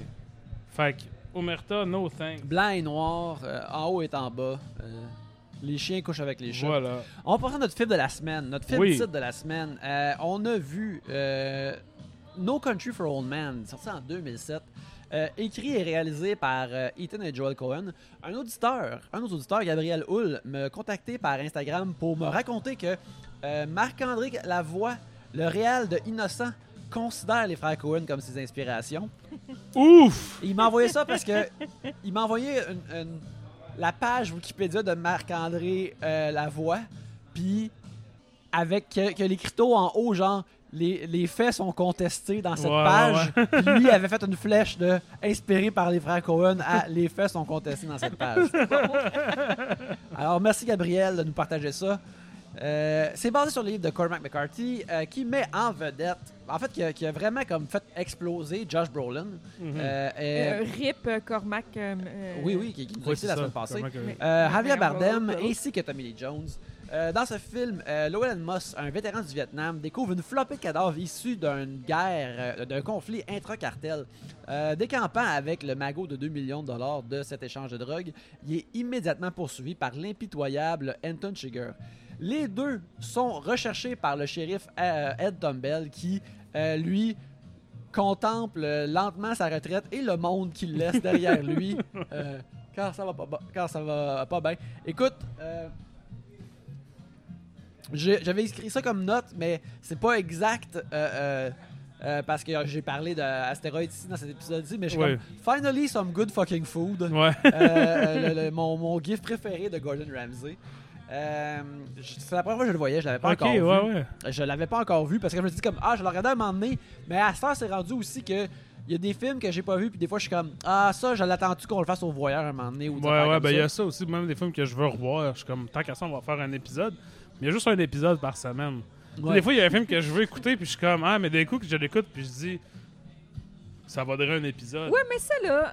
Fait que là, je ouais. regarde des films avec Michael J. White à six heures le matin. Faites je me lève de bonne heure. Parce que des films, il y en a assez. Puis moi, euh, quand on n'habitait pas ensemble, je disais tout le temps, ah, ce, ah, ce film-là, ben, ah, peut-être qu'on va le regarder avec Alex. Puis ça n'arrivait jamais. Fait que là, ça, je suis comme, garde, je bon. veux voir ce film-là, mmh. je le regarde. Je me fais rosser sur mon propre podcast. Ben, pas du tout. Ce que je veux dire, c'est que vous n'allez jamais manquer de films. C'est sûr que. C'est non. sûr qu'on va jamais manquer de films. T'sais. Ça, c'est certain. Mais tu sais, justement, comme euh, j'ai vu la première fois Raging Bull cette semaine, parce qu'il était au cinéma moderne. Ouais, ouais, ouais. Puis, euh, ben, tu sais, comme. Pour vraiment me faire une tête dessus, je veux le réécouter. Fait que je vais faire comme ah, moi, la prochaine réécoute, je vais attendre, mettons, qu'on décide de le faire au voyeur ouais, ouais, ouais. ou quelque chose de même. Bref, assez de discussion de comment on traite euh, nos films. Oui. Euh, c'est la première fois que je le voyais. Euh, et euh, je te disais que c'est la bonne affaire à dire. J'ai trouvé ça fucking bon. J'ai trouvé ça excellent. Euh, mais vous, qu'est-ce que vous en avez pensé? Fucking bon aussi, là, mais extrêmement euh, éprouvant. Là. J'ai quasiment fait une. une... crise de panique, mais pour vrai, là, fallait Marie, que je me lève un petit peu, puis ouais, c'est ça, j'ai, j'ai respiré, là. Je l'avais déjà vu, en plus, mais mm-hmm. ça devait être tellement traumatique. Je l'ai vu, euh, genre, l'année d'après qui est sorti en club, au club vidéo, là. Puis, euh, je me rappelais pas de grand-chose à part que j'avais très, très peur euh, du, du tueur. ouais, moi, j'ai, euh, je l'avais, ben, j'ai lu le livre avant que le film sorte. Mm-hmm. Euh, fait que je parle de deux mille six, mettons. OK, fait qu'il a, il a vraiment comme passé à travers la machine rapidement, là, parce que le film est sorti euh, en deux mille six. Ben non, le livre était déjà sorti, je pense. Moi, je l'ai lu. Moi, j'ai lu, dans le fond, le livre quand j'ai su qu'il allait avoir un film. Ah, OK, OK. Fait que j'avais, j'avais déjà lu le livre. Je l'ai vu au cinéma quand c'est sorti. Après ça, je travaillais dans un club vidéo quand c'est sorti en D V D. Fait que je l'ai écouté, genre, huit fois, peut-être. Puis, il me semble que j'étais encore à l'école aussi, ça allait overlapper. Puis, il me semble que j'avais fait une présentation sur une scène, tu sais, comme j'avais analysé. Fait que c'était un film que j'avais vraiment vu beaucoup quand c'est sorti, puis je l'avais, mais je l'avais pas revu depuis ce temps-là. Fait que ça faisait un genre de douze ans facile okay. que je l'avais pas vu, on va dire. Ouais. Euh, puis still holds up, là, tu sais, c'est, la, c'est l'affaire où, tu sais, des fois, il y a des films que j'ai vu beaucoup ou que ils m'ont vraiment marqué quand j'étais plus jeune, puis je suis réticent à repasser parce que je suis comme, ah, tu sais, j'aimais-tu juste ça parce que c'était une affaire de gun ou, tu sais, une affaire de dark, nihiliste, de comme, puis quand t'as dix-neuf ans, c'est tout le temps. Puis il y en a que des fois, c'est ça, mais ça, c'est c'est pas pas ça non plus, mais il y a vraiment, il se passe vraiment beaucoup d'affaires, tu sais, ce film-là est vraiment riche, puis il est vraiment comme... Euh, pas comme je me souviens. C'est ça l'affaire que je me souviens. Même dans ma tête, j'étais comme, ah, c'est le plus pur euh, film non drôle des frères Coen. Tu sais, c'est genre, c'est vraiment, c'est méchant. C'est... Là, je le réécoutais, puis j'étais comme, ah non, il y a des jokes, là, quand même. Tu sais, c'est... Thank God! C'est comme... puis, puis tu sais, comme, pour embarquer là-dessus, pendant qu'on... Euh, je suis là, tu sais, moi, le personnage d'Anton Chigurh, comment je me souviens de lui, il est vraiment... Tu sais, c'est, ben, c'est le diable en personne. C'est ça que c'est. Mais aussi, des fois, Javier Bardem le joue comme un gros épais aussi. T'sais, il est pas comme... Il est épeurant, mais il est humain aussi. Des fois, il fait des faces où ce que on dirait que lui, t'sais, il est comme robotique un peu. Puis là, il, en, il analyse la situation puis il dit « OK, voici la face qu'il faut que je fasse. » Puis là, ça marche pas. Fait qu'il fait comme un petit sourire off, bizarre ou whatever. Puis là, t'es comme « Hein? OK, T'sais, dans ma tête, le chigger que j'ai dans ma tête, qui, qui est un gars qui se promène avec une affaire pour tuer les vaches, puis qui il part comme ça, puis euh, il fait pas cette face-là. Mais il y a beaucoup de, de profondeur ben, dans sa performance qui pourrait être juste un symbole, dans le fond. Mais je trouve que c'est très profond que ce qu'il fait avec. C'est ces variations-là qui le rendent terrifiant. S'il jouait ouais. juste sur la même note, ça serait, ben ça, parce... ça serait euh, Jason, là, tu sais... Euh, mm-hmm. Parce qu'il est, slasher, est pas... Hein. C'est ça, il est pas intuable. C'est pas un monstre intuable. Ça reste un dude qui tue du monde. Mais ça reste un dude d'un humain. Il faut qu'il chie, il faut qu'il mange, il faut qu'il fasse des affaires... Ah, mais qu'il... il est tellement épeurant. Moi, je dis que c'est un des, des meilleurs vilains, parmi les meilleurs vilains de ben, l'histoire il, du cinéma. Il est devenu immédiatement iconique. Ouais, là, il y a un sûr. look en particulier, il a sa coupe de cheveux... Le, ouais. la, la, Le, le, le setup de jeans, puis bien sûr, son arme. Ces ouais. deux armes sont vraiment comme euh, super reconnaissables. Mon affaire que j'ai vraiment aimé, c'est que c'est qu'il était comme le Terminator dans le bon sens. Parce que James Cameron, il disait, le Terminator, surtout dans le Terminator un, il disait comme... Il dit, l'affaire qui rend le, le Terminator le fun, c'est que tu le vois comme quand que son œil est scrappé, tu le vois enlever l'œil et tu vois cacher l'œil avec ses... avec les lunettes, fait qu'il y a comme... Euh, de la vanité, comme il y, a, un il y a, peu. Il y a de la vanité. Puis ça, ça le rend un peu humain, mais euh, Anton Chigurh, il est comme... C'est pas qu'il y a de la, nécessairement de la vanité, mais tu le vois qu'il y a comme... Il a besoin de se réparer, et le voir aller, puis qu'il sait comment se, se réparer, mm-hmm. ben, t'as, t'as l'air... Tu trouves encore plus euh, plein de ressources, puis intéressant, puis épeurant. Puis ça, c'est une affaire que j'ai beaucoup aimé de ce film-là, c'est que... Euh, c'est qu'il y a beaucoup... Euh, de processus. Il y a beaucoup de mm-hmm. procédés de euh, arriver au truck, prendre la plaque euh, d'identification du truck pour pouvoir aller, mettons, au concessionnaire pour trouver à qui le truck est. Toutes ces affaires-là, euh, ben, tu sais, que, que euh, Llewellyn fait aussi, mais que Anton Chigurh fait aussi. Et ça te fait comme vraiment plus aimer euh, ces personnages-là, mais en voyant ce qu'ils font, justement, comme. Il y a un peu de procédé dans Omertà, mais ça dit fucking rien sur ces personnages-là. Ouais, ouais, ouais, exact. Tandis que eux autres, tu vois tout le temps comme, OK, là, il va au magasin de chasse et pêche pour aller s'acheter des, des, des, des pôles de tente pour se faire un crochet, pour, tu sais, ouais, ouais. tout est, est réfléchi. Ouais, la scène du crochet aussi, c'est full long, là. là c'est comme, qu'est-ce qu'il fait? Tu sais, puis il est en train de taper des cintes après des pôles. Puis, dans un autre film, ça marcherait parfaitement. T'sais, il ferait sa, sa genre de gogos, puis là, il pourrait aller mettre le sac dans le, le conduit d'air, pis ça marcherait tout de suite. Mais cette scène-là dure comme quatre minutes de lui qui gosse, qui gratte, qui gratte, qui gratte, qui gosse, qui est pas capable. T'sais, c'est vraiment... Ça, ça l'en dit sur le personnage aussi. T'sais, il, était, il, il avait une confiance jusqu'à un certain point. Mm-hmm. T'sais. Il fakeait beaucoup. Il y a beaucoup de ça dans le film aussi, des gens qui fake. T'sais, qui... T'as le personnage de Woody Harrelson, qu'on n'a pas mentionné encore, qui... Euh... qui arrive un peu comme euh, ah c'est ça ça va être le vrai héros de la patente, puis turns out que c'est pas ça. Puis lui il fake un peu aussi, tu sais, il est très confiant, il arrive puis il dit ben oui, je vais t'organiser ça, pas de problème, je sais exactement qu'est-ce qui se passe. Cool as a cucumber. Puis ça l'aide pas pantoute non plus, tu sais, tout le monde le monde sont un petit peu dans le ouais, fake it until you make it là, genre. Ouais, c'est ça. Euh, euh... Il n'y a pas de règle à l'univers moral de No Country for Old Men, tu sais, il y a pas une règle sur comment que si tu fais ça ouais. Euh, euh, si tu fais ça, le monstre ne va pas te tuer, mettons comme dans les, les, les slashers, les films d'horreur ou des affaires comme ça. Oui, oui, pis, où le héros va survivre parce que c'est le héros. Exact, puis Woody Harrelson, justement, il a comme l'air de ça. Tu, tu, tu, on pense qu'il est comme, mettons, un supérieur à Chigurh, fait que lui, il va arriver puis il va l'arrêter. Mais une fois qu'il arrive, Chigurh le tue immédiatement. Il est comme, non, c'est pour ça qu'il va arriver, c'est terminé d'arrêter là. Ouais. Puis ça, c'est, c'est, c'est vraiment intéressant parce que, aussi, justement, Euh, euh, euh, Llewellyn se met dans la marde parce que le, il y avait quelqu'un qui était mourant sur la scène du crime qui voulait de l'eau, puis là il décide d'aller y porter ouais, de l'eau. Il va se coucher puis il est pas capable de dormir parce qu'il y a trop de remords. C'est ça. Fait que là il va y porter de l'eau, mais c'est à cause qu'il a été porté de l'eau que ouais. Chigurh a été capable de le spotter. Autrement, c'est il clair. Sa... Il y a pas de film sinon. Le gars il est mort en plus quand il arrive, il mais peut oui, même pas y donner de l'eau. Ça pour rien, c'était le crime parfait, pas le crime ah. euh, de, dans le sens de meurtre, mais le vol parfait. Ouais, oui, il était ça... riche puis mais justement, c'est il y a ça... eu il y a eu de l'empathie, puis l'empathie l'a fucké, ben il, il est mort à cause de ça. Il est mort à cause qu'il y a eu de l'empathie. Je prends des notes. C'est ça, faut faire attention avec l'empathie, les amis. Ça, surtout dans cet univers moral-là. Ouais, euh, ouais. T'sais, une affaire aussi que j'ai vraiment aimé, c'est que moi, j'ai, que j'ai apprécié, c'est que moi, j'aime beaucoup euh, Elmer Leonard. Mm-hmm. Puis, tous les personnages sont très Elmer Leonard-esque, ouais, ouais. Mais, je, mais ils sont dans une histoire de Cormac McCarthy. Fait comme, ah non, ça ne va pas bien aller. Là. Parce que dans une histoire de Elmer Leonard, la femme de Llewellyn s'en sortirait. Ouais. Comme les, les, les, la, les histoires de Elmer Leonard, euh, les femmes criminelles... ils réussissent à s'en sauver à la fin. Il y a tout de même une... Euh, euh... Ben, il y a souvent, c'est ça, dans, le, dans les films de Elmer Leonard, c'est souvent les hommes courent à leur propre perte. Mm-hmm. Puis les femmes sont plus comme, ben moi j'ai compris qu'est-ce qui se passe, je vais pas faire des choses inutiles. Mm-hmm. Tandis que là, elle a fait rien. Elle, elle a fait juste, rien, elle... mais elle, elle meurt pareil. Elle meurt ça pareil. Finit mal. Justement, tout le monde finit ouais. par... Euh, pratiquement tout le monde finit par mourir pareil anyways. Sauf euh, notre bon shérif, ben, qui est tellement adorable. Mais dans... lui, lui il, c'est pire. Je pense que lui, il aurait même mieux mourir, je pense. Lui, lui il, s'est, il s'est sauvé de l'intrigue, mais il réalise comme qu'il y a comme rien devant lui, puis de, il y a comme rien derrière lui non ouais. plus. T'sais. C'est ça. Ce qui est vraiment triste, parce que justement, encore là, pour revenir à Elmer Leonard, tu sais, il aurait probablement tué Chigger anyway, puis il aurait été à sa retraite, puis il aurait été magané, mais il s'en serait sauvé. Ouais, là, ouais, il n'y a, a retraite, rien devant lui. Dans Elmer Leonard, la retraite, c'est je suis vieux, mais là, maintenant, j'ai un bateau en Floride, puis je ouais. on le monde loue, moi, je suis comme un guide de pêche. Puis euh, euh, il y aurait, il y aurait eu la...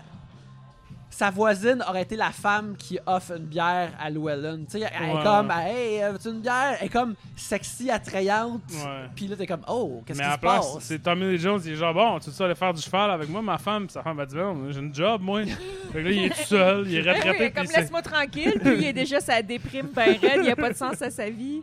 Euh, je rêve je rêve à mon père de façon euh, symbolique, avec comme une lanterne qui s'éteint dans un cosmos noir. Je le sais pas, tu sais. Puis, euh, euh, mais ça aussi, justement, tu sais, cette fin-là, là, euh, euh, euh, pour revenir, mettons, euh, à quelque chose comme Innocent ou même le Purgatoire des Intimes, oui. Tu sais, faire une fin de... Euh, le vieux monsieur, il est juste triste puis il pense qu'il n'y a rien devant lui, là. Faut que t'ailles... Faut soit que tu sois comme chanceux trente-cinq fois de suite ou que tu sois vraiment talentueux pour faire une fin comme ça. Ouais, pis, ouais. Mais c'est une affaire que quelqu'un qui est comme, ah ben il y a ça dans les films des fois, je vais essayer, mais non, ça prend du monde comme les frères Coen pour faire ça, puis c'est bien des aspects de ce film ouais, ou comme Cormac ça. McCarthy, même moi, j'ai, comme j'ai dit, j'ai lu le livre, puis euh, tu sais Cormac McCarthy comment il écrit, il écrit avec pas de euh, dialogue, le dialogue, comment dire, il y a pas de guillemets mm-hmm. pour séparer le dialogue. Au début, moi, je trouvais ça vraiment difficile, tu sais comme les dialogues sont pareils que des, euh, des descriptions sont pareilles que c'est pas comme toute c'est une longue phrase. C'est tout en texte suivi, il euh, n'y a pas de, y a pas de, de tiret. Exact. Il n'y a rien, il n'y a jamais rien, puis il n'y a pas de séparation de paragraphes, si, si je ne m'abuse. Fait que quand, faut, fait quand tu rentres dans le... Quand tu lock-in de cette affaire-là, il faut pas que tu lock-out, parce que ça devient compliqué, tu sais. Puis celui-là, c'est son... Comme de ceux-là que j'ai lus, ils sont plus accessibles. Puis l'adaptation est vraiment assez bonne, tu sais, comme ils n'ont pas laissé grand-chose. De, de mon souvenir, ça... Là, ça fait quand même quinze ans, style, que je l'ai vu, là, sinon, que je l'ai lu, sinon plus, mais... Puis, tu sais, à ce niveau-là, il y a ça aussi, parce que, tu sais, je pense que dans certaines adaptations, mettons The Road de mm-hmm. John Hillcoat, John Hillcoat a focusé sur les mauvaises affaires nihilistes de Cormac McCarthy. Fait que c'est dans ça que tu vois du monde manger un bébé sur une broche parce que c'est la fin du monde, tu sais. C'est quétaine. À... C'est quétaine, c'est... c'est ça. Ouais. Mais dans le dans Cormac McCarthy, ça, ça vient dans une description de dix pages d'atrocité. Lui, il a vu celle-là, puis il a fait ça, c'est l'atrocité que je mets dans mon film, tu sais. Tandis que No Country for Old Men, c'est, c'est beaucoup plus spartiate à ce niveau-là, tu sais, comme de comment c'est... Qu'est-ce qu'il y a dedans? Fait qu'il n'y a pas, il y a pas eu à enlever grand-chose. Puis, euh, c'est intéressant, mettons, le personnage de Woody Harrelson... Comment est-ce qu'il est intégré dans le film, c'est vraiment comme un film. Tu sais, genre, ah, je suis le sauveur, je m'en viens. Puis il me semble que dans le livre, c'est pas comme. Tu sais, c'est moins évident que c'est ça qui va arriver parce que, tu sais, un livre, c'est pas à la quarantième minute, un, une personne clairement héroïque arrive. Tu sais, c'est dur d'écrire ça, mettons. Je... Fait que, en tout cas. Ben, ce que tu dis, c'est qu'ils ont fait une réelle adaptation. Ils ont pris des libertés, un peu comme euh, Kubrick avec The Shining. C'est si ouais, ouais. un vrai film. Il n'y a rien de pire qu'un film qui a l'air d'un livre. Là, on en a regardé un, ça. On en a parlé la semaine dernière. Mais ils ont vu ce qui est vraiment... Ah, tu sais, ils ont vu le film dans ce qui est écrit, tu sais. C'est ça. Ce qui n'est pas toujours le cas. Des fois, tu vois l'histoire dans ce qui est écrit, tu vois pas le film. Mais les autres, ils ont vu le film. Puis je trouve qu'à ce niveau-là, c'est vraiment une adaptation, une des meilleures que j'ai jamais vues, dans le fond. Mm. Juste mm. parce que eux autres, ils ont spoté c'est quoi le film dans cette histoire-là. Mm. Ce qui est, ce qui relève, tu sais, beaucoup de la chance dans un certain, à un certain niveau, comme à un moment donné. Du talent, je dirais. Du talent, mais, mais je veux dire, plein de monde talentueux qui ont fait des adaptations de merde aussi, là. Tu sais, des fois, c'est juste comme... C'est, ça dépend comment tu vois les choses. En tout cas, ça, ça dépend du matériel source aussi. Il y a du les, matériel les, qui ouais. qui s'adapte pas non plus. Mais les astres étaient réunis parce que exact. La distribution euh, aussi est incroyable. Une autre affaire que je veux mentionner, c'est euh, la cinématographie de, de, de, de ben, la, la photographie de Sir Roger Deakins, oui. euh, qui fait euh, comme encore le D X, là, le D X Sir, Sir Roger qui fait euh, regarde encore là des, des lumières, des, des, des silhouettes super écœurantes, tu sais, capturées.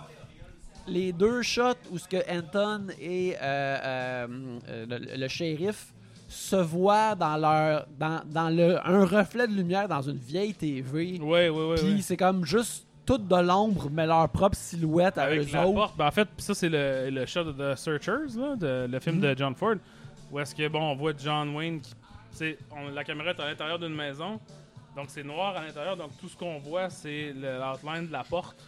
Puis on voit John Wayne dans le milieu qui s'en va. C'est, ça, là, qui laisse là, la famille derrière. C'est ça. Puis là, ce qu'ils font, c'est qu'ils brouillent ça. Ça devient tout brouillé, ça devient comme tout fucké. C'est comme les codes du western, parce que le film est aussi sur les codes du western et les codes des bons et des méchants. Ils sont tous fuckés, ils n'ont pas rapport. Ils sont reflétés dans une réflexion, dans un affaire. Ils sont tout bruns, ils sont tout moirés. Ça n'a plus rapport, tu sais. Puis cette shot-là, ça, c'est vraiment, tu sais, comme... Ça l'a... Ça veut dire quelque chose, mais c'est pas obligé de vouloir dire quelque chose pour, pour être beau, tu sais, pour être intéressant. Ouais, oui, pis... parce que moi, j'avais pas la référence, puis j'ai remarqué les deux shots de, du tueur puis du shérif dans la télé, le reflet dans la télé mmh. euh, de la maison mobile, puis je trouvais ça excellent. Ouais, ben au, au début, ben tu vois ça aussi, une affaire, c'est que ce film-là, ça, ça, ça nous... Euh, euh, ça nous berne bien dans le bon sens, parce que moi, quand j'ai vu ces affaires-là, j'étais comme « Oh, ces personnages-là vont se rencontrer éventuellement, il va y avoir un showdown. » Mais non. Puis même que dans le... le, le, le... Au début, euh, Tommy Lee Jones, un, un, un voice-over qui dit comme euh, « Moi, si je pour tout, mi- je tout pousser mes chips, si je suis posé pour euh, tout miser sur quelque chose, je, je veux savoir dans quoi je m'embarque. » Puis on dirait qu'il savait comme Anton Chigurh, je sais pas c'est quoi ça là, là. Euh, fait que euh, m'a laissé faire. Ça va, ça va arriver sans moi, je vais prendre ma retraite. Ce qui est justement encore là anti, euh, qui, qui est comme anti-héroïque de western, ouais, là, de, ouais. de pas avoir la confrontation stratégie finale. Stratégie d'évitement, alors que justement ces deux personnages-là sont en quelque sorte les deux facettes d'une même pièce. Je pense que c'est pour ça non seulement qu'on les voit dans le dans la télé, la réflexion, mais aussi ils boivent du lait. Ouais, les les deux, ouais, ils boivent le même lait. Ils ont des lait, choses en commun. Puis tu sais, puis Anton Chigurh, il fait du pile ou face tout le temps. Ouais. Les deux affaires de même pièce. Puis mais j'allais dire une affaire aussi que moi je trouve vraiment intéressant, c'est que le film commence, puis quand il y a de la violence, c'est super graphique, c'est super violent. Puis plus ça va, moins il y en a. C'est puis plus quand, abstrait. Puis quand, le pers- ouais. puis quand notre personnage meurt, ça arrive même pas à l'écran. On fait juste... Le film, est quand Llewellyn se fait tirer par Chigurh, le film monte le suspense comme s'il va y avoir une confrontation, ça coupe, après ça on le voit puis il est mort à terre. Tu sais, il nous enlève notre affaire, notre nanane qu'on s'attend à voir dans un film de même. C'est vrai qu'on on, mettons, on, on, on voit justement, mettons, euh, Chigurh puis Llewellyn qui ont qui se sont fait tirer dessus, puis tu les vois, mettons, saigner. Ouais. Mais quand Woody Harrelson se fait tuer, tu vois vraiment juste comme sa main shaker, puis tu vois genre des, des, des plumes de rembourrage de, de, de fauteuil ouais. qui cachent tout exploser. Là, parce qu'il est comme l'autre bord de la caméra. Hein. Ben oui, ouais. parce que le film tient pour acquis que le spectateur ou la spectatrice, les personnes qui regardent, les spectateuristes, sont intelligents. C'est vraiment ouais. ça. Puis il n'y a, ben, a pas la répéti- y a pas de répétition inutile. Ultimement, quand la, la femme de Llewellyn meurt, on le voit pas. On voit juste Chigurh qui sort de la maison, puis tu vois juste qu'il check ses souliers pour du sang, parce que c'est ça qu'il fait après chaque meurtre. Puis ouais. c'est tourné de vraiment loin. Fait que là, le détail est... est, est, est euh, devenu comme miniature plus que ça avance là. Fait que non, c'est un esti de, de, de bon film. Un enfant, moi aussi, qui euh, tu sais, du monde que je connais, qui n'ont pas vu mais qui ont consommé d'autres euh, affaires. Un enfant que j'avais pas réalisé, tu sais, dans euh, Breaking Bad et Better Call Saul doit beaucoup aux frères Coen. Oui, oui, ben oui. Mais c'est comme No Country for Old Men, il y a comme il y a comme un tiers de ces deux shows-là que c'est ça. Ouais, ouais. De... Parce que c'est, c'est dans le désert aussi, tu sais, dans la même... Euh... C'est dans le désert, mais au crime, faut que je me, faut que je me démarre comme... Euh, les intrigues de Jonathan Banks dans ces deux shows-là, c'est, du, c'est tout du No Country for Old Man, ouais, ouais, ouais. où ce que il survit jusqu'à un certain point. Puis, ouais, ouais. Mais c'est, c'est, c'est vraiment carrément. D'ailleurs, Jonathan Banks, c'est comme character actor que les Coen n'ont pas encore mis dans ben ouais, leur film. Il, il, il est très Coené de cette façon-là. Là. Mais, euh, mais bref, ça. Je pense qu'on n'a rien d'autre à dire que, hey, c'était bon, les amis. Ouais, c'est il très bon. Il méritait son Oscar. Ouais. C'est vrai. euh, Euh, meilleur, oui, meilleur film, puis euh, Javier Bardem aussi l'a eu, je pense. Euh, ça se peut-tu, screenplay ou... Euh... Merci bien. Merci. Profitez de cette pause-là pour aller voir.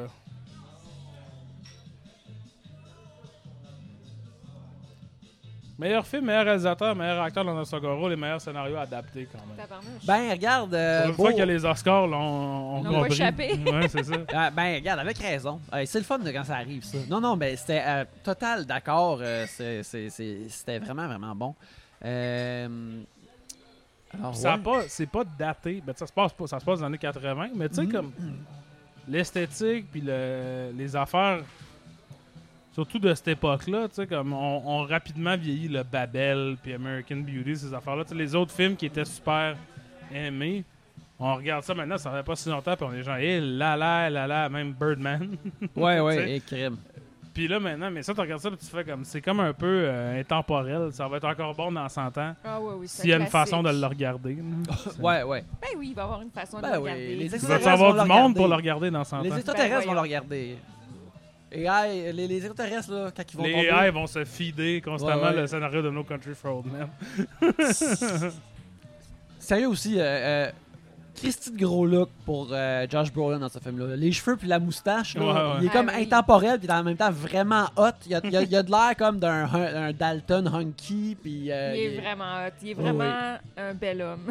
Oui, oui. Puis euh, il, est vra... il est vraiment un bel homme, mais aussi... Euh, tu sais, mauvaise posture, un peu tout croche, mais sans sans trop faire comme « Hey, je m'en l'ai dit pour l'écran, je suis pas beau, là. » Ouais, ben tu sais, puis euh, ça m- c'est intéressant, à un moment donné, quelqu'un dit « Ah ouais, tu sais, Llewellyn, il est soudeur. » Puis là, t'es comme « Ah, c'est vrai, tu sais, comme le monde, il avait une job, il avait une vie avant le début de ce film-là, c'était pas un voleur, tu sais. » Ouais, il était juste mais, un chasseur qu'il est tombé là-dessus, c'est ça, là. Mais tu sais, quand tu regardes ça, tu fais comme...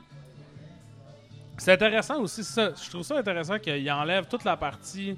Parce que ça, je pense qu'il l'a peut-être dans le livre un peu, mais je suis pas certain. De sa vie avant que ça, ça se passe. Fait que tu sais, quand tu le rencontres, il est sur le bord d'être dans la merde. On sait pas mm-hmm. comment il était avant, tu sais. Fait que là, c'est toute la relation avec sa femme, tout ça, c'est, tu le vois à travers le prisme du fait que la merde est déjà arrivée. Puis... Ça aussi, c'est difficile à faire. Tu sais, des fois, quand un film fait ça, t'es comme « Mais je m'en crisse de ce gars-là, je le connais pas, je sais pas... » Je m'en fous qu'il arrive des affaires, tu sais, qu'est-ce que... Mais on en sait comme suffisamment, je sais c'est pas, ça. Pour ouais. le suivre. Ben, on le voit travailler, entre guillemets, tout le long. On le voit comme aller à travers sa méthode, fait que ça te fait comme l'apprécier ou même si tu l'aimerais pas, tu t'es comme, qu'est-ce qu'il est en train de faire? Puis ça, ça te fait coller à un personnage, pareil. Quand il, quand il essaie de louer euh, une autre chambre d'hôtel, de motel, parce qu'il veut, tu sais, il sait que c'est comme son spot est burné, mais le sac d'argent, il est encore dans l'affaire. Fait que là, il va voir la vieille madame qui est à l'hôtel, le motel, puis il essaie d'y expliquer qu'il veut un autre, euh, une autre chambre. Ouais. C'est juste, c'est super, c'est super fait. Puis l'autre affaire, l'autre affaire que je pense... Euh, euh, c'est juste quoi? C'est juste, c'est vraiment bien fait. Okay. Tu sais, comme c'est vraiment intéressant parce que c'est comme... Ça, c'est une affaire qui pourrait être une ellipse, dans le fond. Tu sais, ouais, il va, ouais, il dit, ouais. je veux une autre, une autre chambre, puis là... Puis... T'sais, mais à la place, c'est comme il faut qu'il s'ostine avec la, madame, la madame. Parce que dans la première rencontre, il y a cet O P qui s'en collissait de la taille de son lit. Puis là, dans la deuxième rencontre, la dame m'a dit « Ben là, il y a deux lits doubles dans la chambre! Qu'est-ce que tu veux, esti? » Puis ça, encore là, c'est, ça c'est une, c'est une micro-joke, ouais. mais elle est ça, tellement c'est les, bonne. C'est ça, c'est les comic relief. Comme quand il rencontre les, les gars, euh, il veut traverser la frontière, puis... Euh, Je me rappelle plus exactement. Il là. demande son coat, là, il est tout ouais, en sang. Il y avait quelque chose de drôle aussi. Ah, il dit, il dit donne-moi, euh, je vais donner cinq cents dollars pour ton coat. Il dit demande-moi l'argent, demande-moi l'argent. Il donne le coat, là, il dit je vais prendre ta bière. Là, il dit combien tu me donnes pour ma bière. Là, son ami, il dit ben, donne-y la bière. Ouais. Dis la bière, esti. Euh, ben, pendant aussi qu'on parle de comic relief, euh, euh, Garrett Delahunt oui, euh, dans oui. le rôle du, du, du, du second de Tommy, euh, de Tommy oh. Lee Jones.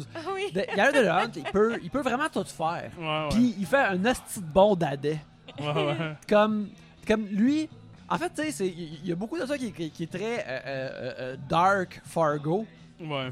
Que les Coen après ont dit comme oh Chris, on, on s'en était pas rendu compte puis ça nous choque maintenant à cette heure qu'on, qu'on le remarque. Ouais. Mais tu sais, euh, il aurait pu être dans Fargo exactement. Mmh. Là, tu aurais pu le mettre là. Pis, mais je le trouve vraiment bon parce que tu sais, il peut être pour revenir à, à, à mon affaire de Admiral Leonard tantôt, il joue comme un ancien euh, vétéran de la guerre de l'Irak dans Justified qui est comme qui est devenu un, un contracteur privé puis il a le regard vraiment intense puis là je suis comme moi, je sais gonner du monde, puis j'ai hâte d'avoir à gonner du monde, puis c'est ça qui va ouais, arriver, ouais, ouais. c'est simple, qui est tellement loin, là, ça doit, il peut... Il, il, il arrête Delahunt puis Shea Wiggum, là, sont comme des, ouais, des, des, des, des ils caméléons. Ont, ils ont la même un peu face, de petite face de, de Weasel, là, tu sais, de, mais... Parce que Garrett Delahunt aussi, tu sais, comme... À cette époque-là, il était partout. À l'époque, tu sais, deux mille sept, là, il est aussi dans euh, The Assassination of Jesse James by the Coward Robert Ford. Mm-hmm. Qui est aussi par le Deakins en même année. Okay. Faudrait qu'on fasse ça à un moment donné, ça c'est Chris Marron aussi. Ben ouais, on continue notre run de western. Hein. Puis tu sais, il jouait dans l'affaire là de. Euh, il y a un sitcom où ce que. Raising Hope. Raising Hope, oui, comme trois quatre saisons, je pense. C'est ça. C'est sûr, j'ai tout écouté. Puis là, dans ça, il jouait essentiellement le personnage de Phil Dunphy dans Modern Family. Puis la même année, il a fait le remake de Last House on the Left, où ce qu'il est le psychotique tueur, genre de. Fait que tu sais, il est capable, mais. Je pense que lui, il aime peut-être plus faire des comédies. Parce que là, c'est comme, il s'est comme shifté vers les comédies. Mais ouais, j'avais vraiment oublié à quel point il est, il est efficace dans ça. Puis ce que j'aime aussi, c'est, ça m'a fait penser à ça.